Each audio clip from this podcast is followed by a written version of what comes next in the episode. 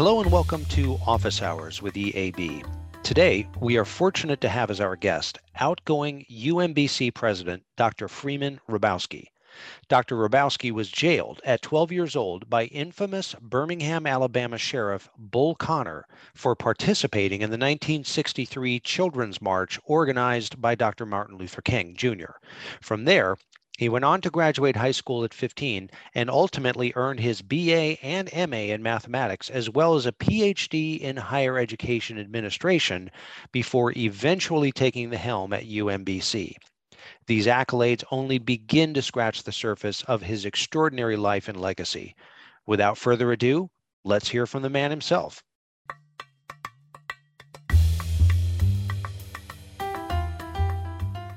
Hello and welcome. This is Sally Amoruso. I'm Chief Partner Officer for EAB. And I am very excited today to be joined by University of Maryland, Baltimore County President, author, and civil rights leader Freeman Hrabowski. Dr. Hrabowski, welcome. Hi, and Sally, please call me Freeman, please. will do. Will do. Well, Freeman, you have an impressive list of titles, but this really only begins to scratch the surface of an extraordinary life and an extraordinary man who was once named by Time magazine as one of the nation's best college presidents and who was appointed by President Barack Obama to chair the newly created President's Advisory Commission on Educational Excellence for African Americans back in 2012. Freeman, is it okay if we start with your formative years before we jump into your work at UMBC? Sure, That's fine. Sure. Great. Sure. Well, I understand that education was of paramount importance to your parents as it was to mine. Yeah. What would you like people to know about how you were raised and about the impact that that had on you? I appreciate the question. I often say that we're all products of our childhood experiences and we should go back to them. We should think about them and the impact that those experiences have had on our lives. And for me, growing up in a home of teachers who believed in the importance of reading and thinking, uh, and and who always taught me to believe in myself. Those were the messages, whether I was in the segregated schools or in my church, in the neighborhood. And, and I keep those messages with me because as I think about my role as an educator, I'm always wanting to make sure that my students have a strong sense of self, that they believe in themselves. And as a, as a math teacher all my life, I always say, if you give me a child who can read well, I can teach her to solve math word problems. So at the core of what I believe in is that notion of strong thinking and reading and discussing ideas. And that's that's what I take from my childhood experience, including the, the civil rights movement and having the chance to to march with the children and to spend a week in jail and and to hear the message from Dr. King that that we could make the world better, that the world could be better tomorrow than today, but it will take us to do it. So the the notion of empowerment of people, those are the messages. So you you mentioned sort of in passing segregated schools. You grew up in Birmingham, Alabama. Yes. And this was in the midst of the civil rights movement. So yep. Yep. your experience was very shaped by that. And and you were only, was it 12 when you marched in the children's march? That's exactly right. I had skipped a couple of grades. I had older parents. You know, children of older parents are older somehow. And so you grow up feeling like you're a little adult. And I did. I did. Uh, I was I was uh, sitting in the back of church, and Dr. King made the statement that if the children participate in this peaceful protest, all of America will know that even our young people know the difference between right and wrong. And Sally, I was simply tired of those hand me down books from the white schools. We did not have the resources and it was so degrading to think i mean just the idea that we weren't good enough to get new books. And my parents weren't allowed to bring i couldn't bring new books in because it'd be different from other children you see. So they, the teachers were so hardworking but we didn't have the resources. That experience led me to want to go to march and to see what difference we could make and quite frankly we did make a difference. 12 and you you actually spent some time in jail didn't you? Yeah yeah yeah. I spent a, a, a, horrific week in jail. We were treated like animals like slaves. Too many people. Uh, some of the kids were younger and crying a lot not enough bathrooms and you can imagine being packed on the floors for a week. It was awful. It really was. But in the middle of the week dr king came with our parents, and we're standing, we're outside, we're inside and there, out there. And he said, What you children do this day will have an impact on children who've not yet been born. And it was, there was something profound about that. And we, but the, the question I kept asking myself is, where will I be in the years to come? What's going to happen to us? So it was a time of reflection, of fear, but of hope, but of hope. And that that's of all the things I can say, uh, was great hope that that we were making a difference. Yes. Um, and so you went on from this segregated educational experience, yes, um, getting the the hand me down books, yeah, to, to a very um, remarkable uh, academic career. So you graduated from Hampton University, highest Yeah. honors in mathematics. yes, Uh, you earned your master's and PhD um, from University of Illinois at Urbana-Champaign. yes, yes. Really impressive. Did you know throughout that whole time that you wanted to work in academia? I did. My I knew, but I I always thought I'd be teaching kids. And and my mother was always afraid I'd become a high school principal. She said, you know, you run your mouth so much and they're gonna see you smart. And they're gonna want to she wanted me to stay in the classroom and work with the children. You know, she there was nothing more noble. My dad had left teaching uh, and had been a principal of a rural school to work in a steel uh, factory because you could make more money as a laborer than you could as a teacher. So he worked three jobs, and so I saw them. But but but even in the in the in the steel factory, he was teaching the the men, the, the black men, um, preparing them to go and take the GED. And my mother taught in the in the daytime math and reading, but she also taught in the GED program. So they had this pipeline of men in the steel factories who wanted to get their high school diplomas. And literally, he would work with them. And so I always knew teaching, and it was just so important. So I thought I'd be teaching kids. I think it was later on. Um, actually, I was in a summer program at Tuskegee, uh, sponsored by the National Science Foundation in math. And this professor comes in and he puts a problem on the board. And this was in high school, and nobody could solve it. And he said, When you can solve it, come and see me. And all the kids got really upset because they said, If you were a real teacher, you would tell us how to solve it. And he just walked mm-hmm. out. Now I was young. I was I was 13. I was going to the 11th grade. They were 16. They had the cynicism of a of a, of a 16 year old. I had the naivete of a 13 year old, a little math nerd. And I said, no, he believes in us. He thinks we can do this. And so that was my first experience in pulling the big kids together to work on this problem for two days. But as he left, they gave his name and they said he was doctor and they gave his name. And I said, no, he's not a physician. They said, no, he's a PhD. And I said, Well, what's a PhD? And they said, Oh, that's the highest degree you can get. And I said, looking in the mirror at my little fat face, I'm going to get a PhD. And I'm going to be like him, a professor of math at, at a university. And that was the experience that led to my wanting to go to grad school and, and wanting to be in a college setting. It was, it was that. So that led me to say, Yeah, I wanted to be in a college environment. And you be you did become a professor of uh, of mathematics, of Right. statistics, research. So lead us through your career, starting um, with your Sure. assistant deanship for student services. And you know, it's I, I had gone to Illinois and remember that um, the, Hampton experience was wonderful, and it was an HBCU. Many of my teachers were white, and it was the first time I'd had white professors, other than when my parents sent me to Massachusetts to to see what it would be like to be in class with white kids to Springfield, Massachusetts. And what I learned in that experience was, first of all, that the education was amazing, very rigorous, but I also learned that even the teachers would not speak to me. And I, that was literally in the 60s. Um, they, I would raise my hand, they would look right through me. I, I came to understand what Ralph Ellison meant by the invisible man. And I always remembered that feeling of being not important. And that, that helped to shape my thinking about what I wanted to do as an educator. But I went through the Hampton experience, Illinois, again, only black in my classes, obviously no black professors. And but there were a couple who were very supportive. And, and what I will tell you is this that those experiences led to my wanting to do a combination of things. I loved teaching.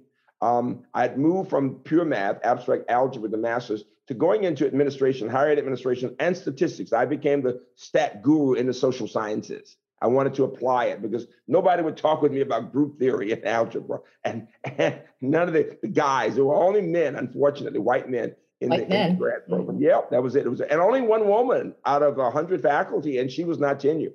Or not tenure track, but she was wonderful to me. But but the point is that so I, I began doing the combination of teaching stat and working as an assistant dean and then associate dean at a place and then dean at an HBCU and then moving to, to UMBC uh, as vice provost responsible for the undergraduate experience, the academic undergrad experience. And that was back in the late 80s. And the biggest challenge we faced was that so many students came to UMBC with an interest in STEM and um, black students were not this was a predominantly white school interestingly umbc was founded at such a time in the 60s that students of all races could come here. Now, remember, Maryland is still the South.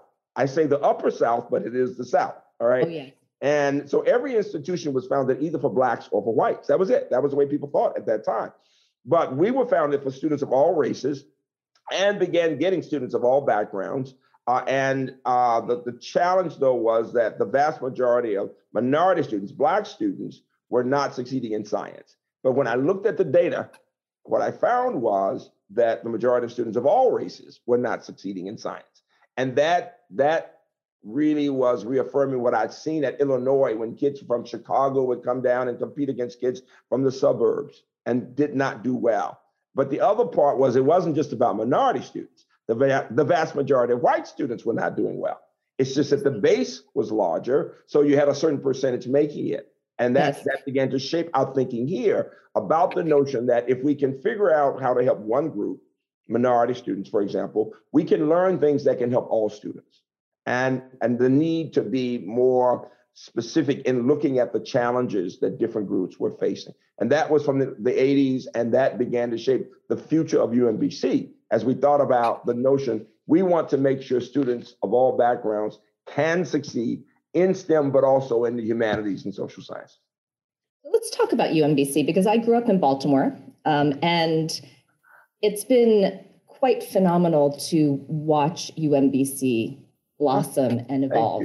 Thank you. Thank you. And, um, when I have visited campus um, over these more recent years, it, what a beautiful campus. I Thank mean, you. it is just gorgeous. But it has changed a lot, right? Oh, Across yeah. your 30 year tenure oh, as school yeah. president.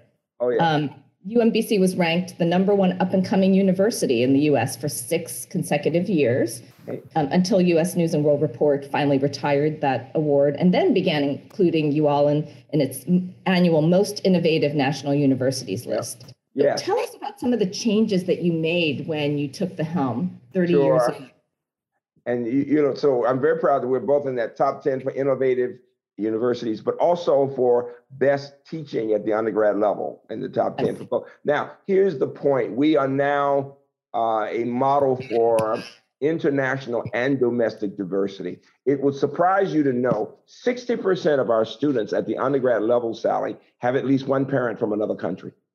Number one, wow. really surprising. People don't think of Baltimore, but this is the corridor. This is the Baltimore Washington corridor. So many students have parents, um, one of whom is from the military from another country.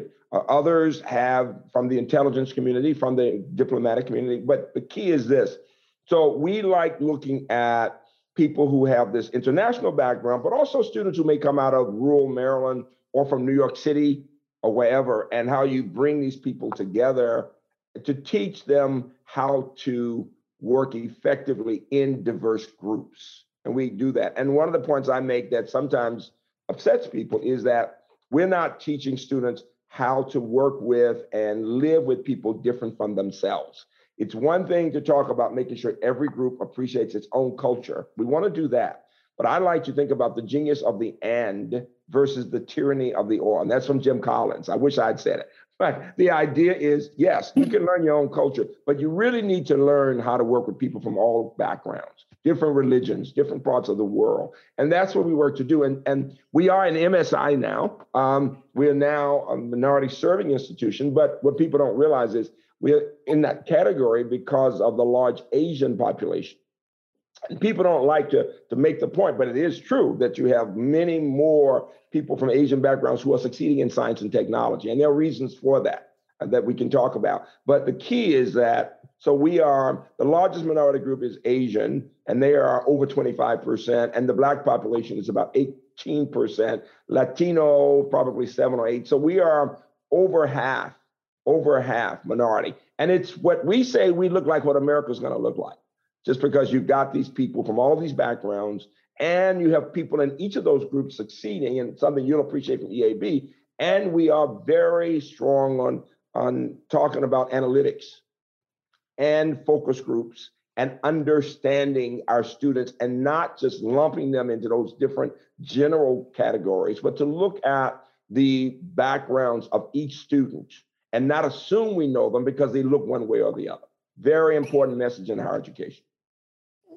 Why do you think Asian Americans do so well, or Asians just generally? Sure. Yeah, so you know, no, I know, you know, I've, I've got the answer, and this is the everything boils down to math. I'm I'm so biased. I'm so biased. We can always, you know, whether it's about nature right, and patterns or looking at connections to music. But let me give you my answer. Let's start. The, I often ask American audiences, do you think there are more uh, very high achieving Chinese and Indian children or more very high achieving American children in math and science. And people out of great pride will say, oh, America, right? And, and my first comment is, of course, I love my country. But the fact is, it's math.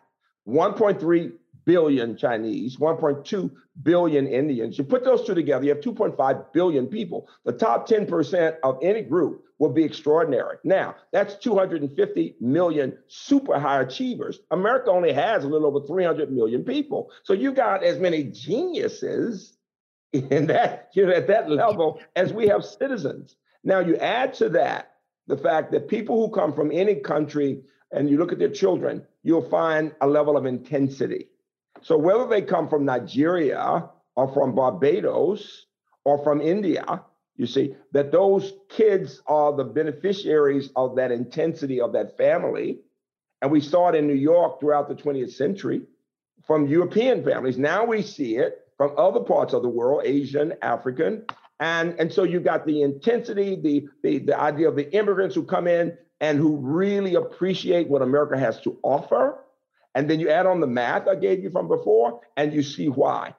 At UMBC, when you look at our graduate programs in computing, they are heavily people from other countries, for example. You know, our undergrads are typically the children of people from other countries, but our grad students come directly, particularly in the STEM areas. And that, that is the reason that you see such a heavy Asian influence. And I say it's, it's wonderful because these children of immigrants and people who come directly can inspire us to be better. That's, I mean, I say it is a message for us. We can be better. They show us what's possible in the world in thinking about the human possibilities. I would concur on the intensity being the child of immigrants from Asia. Yeah. so I, I definitely, it definitely resonates with me. Um, You know, UMBC is one of the nation's leading sources of African American PhDs in science and engineering. Yes. Almost half of your seniors go to grad school immediately. Yep. So of all you, races, that's that's what's nice. Forty races. of all races, and we are. Let me just give you some specificity. We're the number one producer of blacks who black bachelor's recipients who go on to complete PhDs at around the country in the natural sciences and engineering, and we're the number one a producer of Black baccalaureate recipients who go on to get MD PhDs from the most prestigious places in the country. We produce our own PhDs, but those statistics are specifically focused on that strength. The good news about that, Sally, is we do that as number one, but we are large producers, producers of large numbers of whites and Asians and Latinos who go on exactly and do the same thing. And not only in the sciences, but also in the humanities and social sciences. When I speak to higher ed leaders who are really struggling with trying yeah. to address equity gaps, yeah, I'd love for you to just uh, give us a sense of how you accomplished this sure. and, and, perhaps highlight the Meyerhoff program. I is... appreciate that. I appreciate that. The first book in, in our my book, my colleagues and I wrote, The Empowered University, says it's not about me, it's about us. You know, we in America, we in society in general, in human society, look to the leader of the country, right? And you see that in Ukraine, right? They have the leader, right? The one person. And then there's some ways that a top person sets a tone. It's true. But the real work is done by a, just a broad range of leaders. And what has made the difference at UMBC will be wonderful faculty and staff and administrators who have been moving in the same direction, saying we can do a better job with these people from these different backgrounds. And I often tell people, look at our TED Talk, my TED Talk, which is on the four pillars of success in science, which can also be used for life or in the humanities. And it is high expectations, building community among the people. It takes scientists to produce scientists, but it takes people in the arts to produce people in the arts. You pull them into the work. And then let's look at rigorous evaluation. Too often in, in higher education, we make draw conclusions based on anecdotal information. We need to have the discipline to use analytics in understanding what's happening so that our decision making can be much more data driven uh, based on the facts, not on impressions. And so those are the, the pillars of success. And that's what we've used. And if somebody wants to look at our Meyerhoff program, that is started for African Americans and now has students of all races. But they, these students, it's heavily minority, and what they have in common is an interest in addressing the issue of underrepresentation in STEM. And so, what's key about that is you can look at the 60 Minutes piece on the Meyerhoff program. It's only 15 minutes, and it gives you a sense, and you see the community. The part of that piece, though, that got me into trouble, Sally, I got more hate mail because we take their phones away. We take we, during the week, we take their phones away, and there were so many people said, "This is America. You cannot take a college student's. It's it's in the summer bridge program. It's like boot camp, and during the week we take the phone. Well, how do we make that decision? Listening to students. As one group finished one year, we said, "What else could we do to help you become more connected to each other?" They said, "Next year, take the phones away." Because if high school students in the summer have their phones, they're talking to their friends and their mothers and everybody else. They don't get to know, you know, and it, it worked beautifully. But but I got blamed for it. I went. oh, that's, that's quite fascinating. um, so you wrote a book entitled Beating the Odds, yes. Raising Academically Successful African American Males. And this yes. was well before universities oh, yeah. were applying oh, data and analytics. Yeah, yeah. Tell me, how has your thinking changed since that book was published? Sure, we published that one, and then the one on African American women, and yes. uh, yep, and um, um, first of all, some of the lessons are the same. We based our discussions on focus groups with those students and their families. And the question was, what did you do to help your son or your daughter uh, become good in math or like math or science. And so we were listening, that part remains the same. Listening to the voices of students and their families, I think is very important, right? Especially as we talk about first generation college students, students of color. But secondly, um, we have more sophisticated techniques now in the use of analytics. So that while we were doing some things that might involve some statistical measurement, now um, data science is the name of the game, this intersection of computing and stats, statistics. And so we are far more sophisticated in understanding how what somebody might say will relate to what we can see from their backgrounds. You see, the quality of the high school, the rigor of the coursework, the attitude of the student, the intended major, the level of education of parents. We can take all of that and use qualitative and quantitative data and determine which students we need to give more attention to even from the beginning. And the best news is this while those two books were based on the high achieving Meyerhoffs, we now have taken lessons learned to help students of all races who may not be the highest achieving, but yes. who still can be supported in moving to the next level. That has been the beauty of taking lessons learned in that, just as right now we're looking at lessons learned involving COVID, same idea. We find the same thing. Mm-hmm. Things that are good for one group are often good for everyone. That's exactly right. And, and, and at the center of it, Sally, do you really care about the students? Do we? What does it mean to really care? I use this statement that I tell new students when their parents were in college they were fortunate to go, the dean would say, Look at the student to your left and look at the student to your right. One of you will not graduate. And people still say that. I think that's an awful thing to say because what it means is you're already telling so many of the students, you're not going to make it. It becomes a self fulfilling prophecy. And if I'm at, at all immature, little kid, freshman, I'm saying, Oh my God, he's talking about me. So I may as well have a good time because I'm not going to be here anyway. In contrast, we say, look to your left, look to your right. Our goal is to make sure all three of you graduate. And if we don't, if you don't, we fail and we don't plan to fail. It's that mindset setting a tone that says, we can do this. We're in this together. So true. I was pre med when I started yeah. university, and I remember the weed out courses. Oh right? yeah, yeah. you know what? I you know I said that I said this at a major national agency that so many students who start off in pre med become great lawyers, and everybody laughed. And I said it's because these are the two professions people think about: medicine and law, so often, right? And and and the difference is that in the social sciences, if you can read and think well, you can at least get a B. You may not be super talented, but you can do okay. But if I give you a, a, a math test that has five problems, or a chemistry test with five problems, three you've seen before, and two I change around. If you've not worked with other people to figure out how I might change them around, and you only have an hour, you may know the work and you still get a D.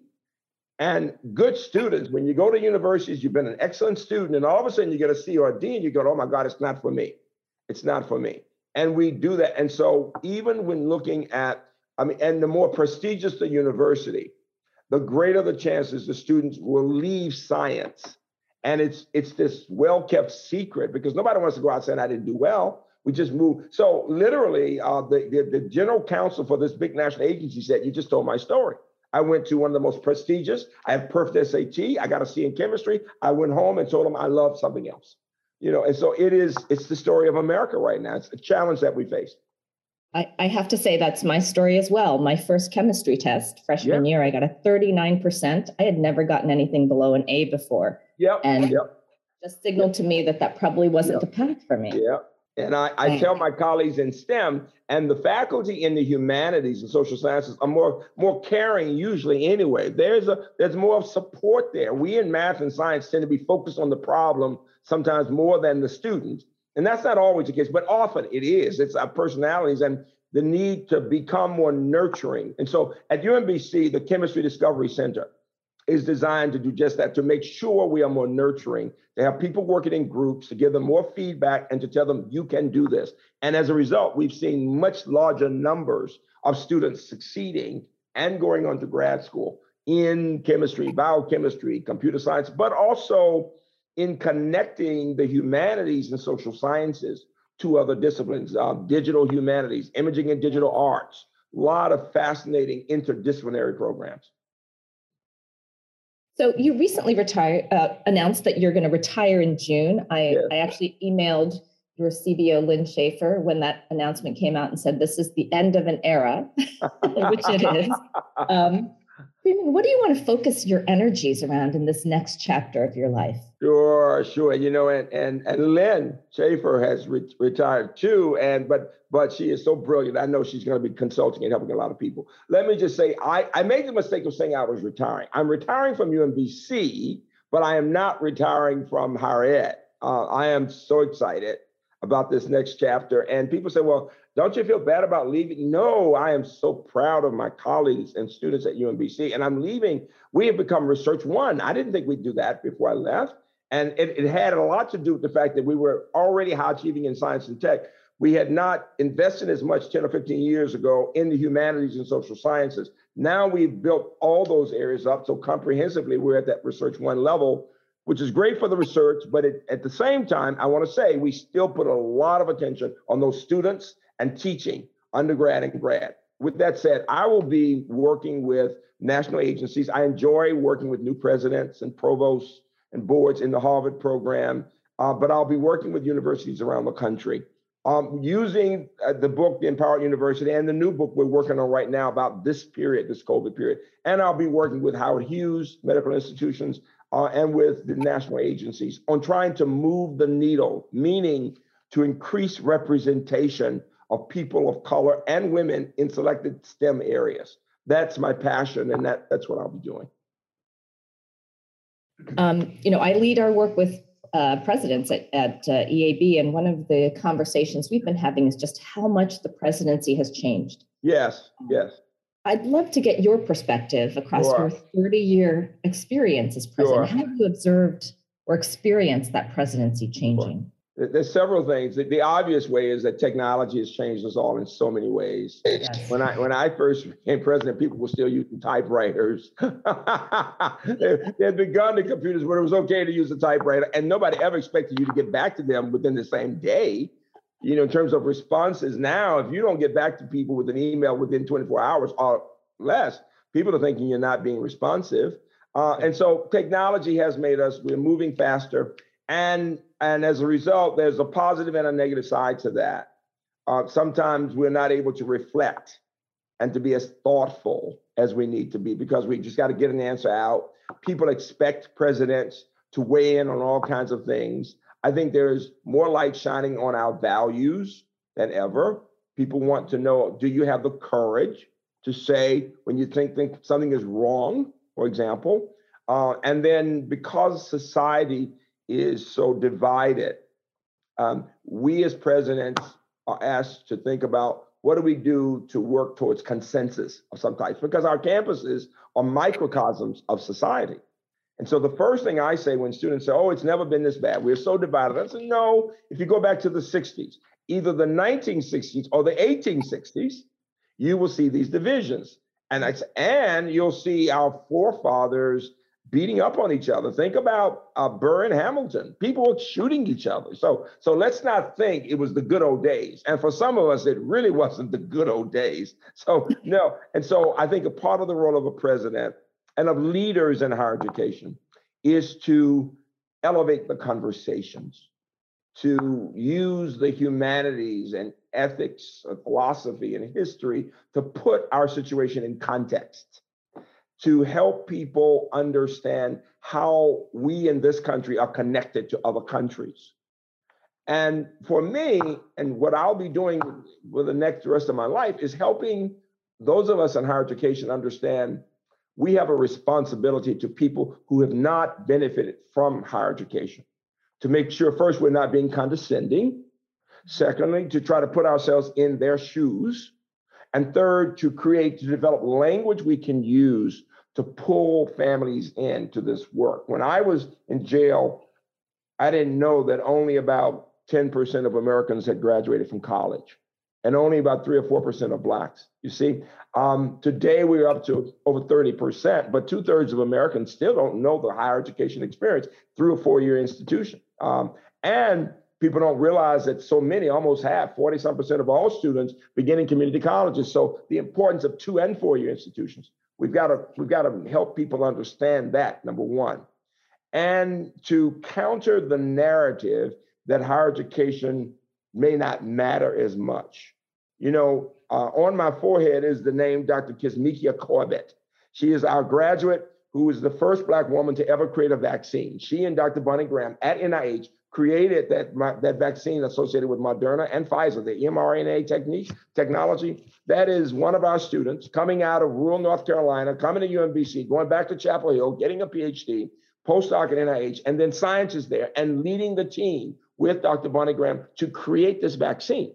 And if, if there's any point that we can make about how higher education matters, imagine where we would be as, as a human, as the human society if we had not developed the vaccine. You know, that's just one example in public health of what higher education does. And imagine if we don't take advantage of all the talent that we have. A, a, little girl of color who comes through, gets the opportunity, and then helps to create the vaccine. That should make the point. So I tell CEOs when you take that vaccine, remember the face of a young Black woman who created it. that. And that's and we've got to have those narratives to help people understand why higher education matters and that we've got to do a better job in helping many more people who start college to graduate from either two or four year institutions. Are very aligned on that point. Um, just in, a, final question for you. Um, as you speak to our audience. Um, yeah. Many of them are looking to seek a, a, leadership position or already in leadership positions across higher ed, perhaps yeah. are future presidents. Sure. What advice do you have for those folks? Sure. You know, I, I look at our team of leaders from chief technology officer all the way over to the people who are involved in enrollment management. And, and what I would say is this we need in our institutions to be giving students and faculty and staff and administrators opportunities to solve problems. And I think, and to listen to the voices of staff and of students and of faculty and of alumni and of the general public as we work to solve problems. And the, the, the people who will move up in the leadership rank, ranks will be those who, first of all, are selfless, who are more concerned about helping others, students or colleagues with their work than about themselves, number one. Um, people who can show people they can be trusted. When I'm working with new leaders, presidents, provost deans, I'm saying nothing is more important than your integrity, than your character. All right. And the idea has to be this if you are an excellent thinker and you are with those values to say that will say authenticity matters, people will notice you. And curiosity is so important. Asking good questions. I always quote I. Rabi, the Nobel laureate who grew up in the 40s in New York, said that when he was growing up, all of his friends' mothers would ask them at the end of a school day, What'd you learn in school today? He said, Not my Jewish mother. He said, My mother would say, Izzy, did you ask a good question today? Uh, I am always fascinated with people who can ask the question nobody has thought about. So think about just creating that environment that encourages asking good questions, whether in the use of technology or in having focus groups or in dealing with challenges. Very important to do that. And that's what we've learned during the post COVID period the importance of asking good questions. Freeman, thank you so much for your time, your wisdom, and your amazing contribution to, to higher education. Thank, thank you. you Thank you. It's been a pleasure. Thank you.